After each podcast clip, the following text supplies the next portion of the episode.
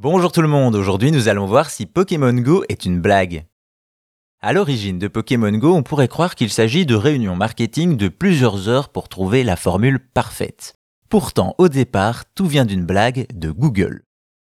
Cette année-là, ce sont des millions de joueurs qui se lancent dans l'aventure, parcourant notre monde smartphone à la main pour attraper tous les Pokémon.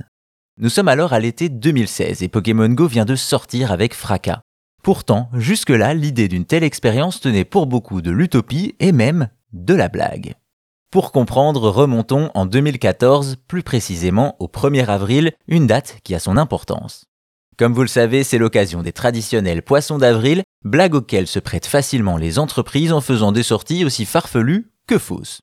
Ainsi, cette année-là, Google ne déroge pas à la règle et sort une vidéo qui fait grand bruit, le Google Maps Pokémon Challenge. Celle-ci montre des gens qui parcourent nos terres et nos mers, smartphone à la main dans un monde rempli de Pokémon à attraper, une application qui vend du rêve. Et de fait, c'est trop beau pour être vrai. On est le 1er avril, on salue l'initiative amusante de Google et tous les fans déplorent que ça ne soit qu'un canular.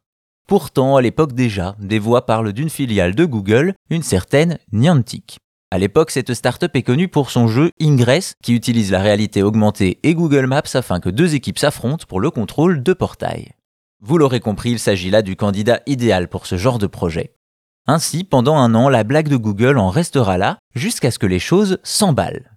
En effet, en août 2015, Niantic devient une filiale de la société mère de Google avant que celle-ci ne l'abandonne. C'est alors qu'un mois plus tard, Niantic annonce un partenariat inespéré avec Nintendo qui lui donne des moyens pour un objectif, que la blague devienne réalité. La startup possède alors tous les outils nécessaires, les finances, la technologie et plus important encore, la licence d'exploitation des Pokémon. La suite, on la connaît, c'est plus de 600 millions de téléchargements pour Pokémon Go, encore très joué plus de 5 ans après sa sortie.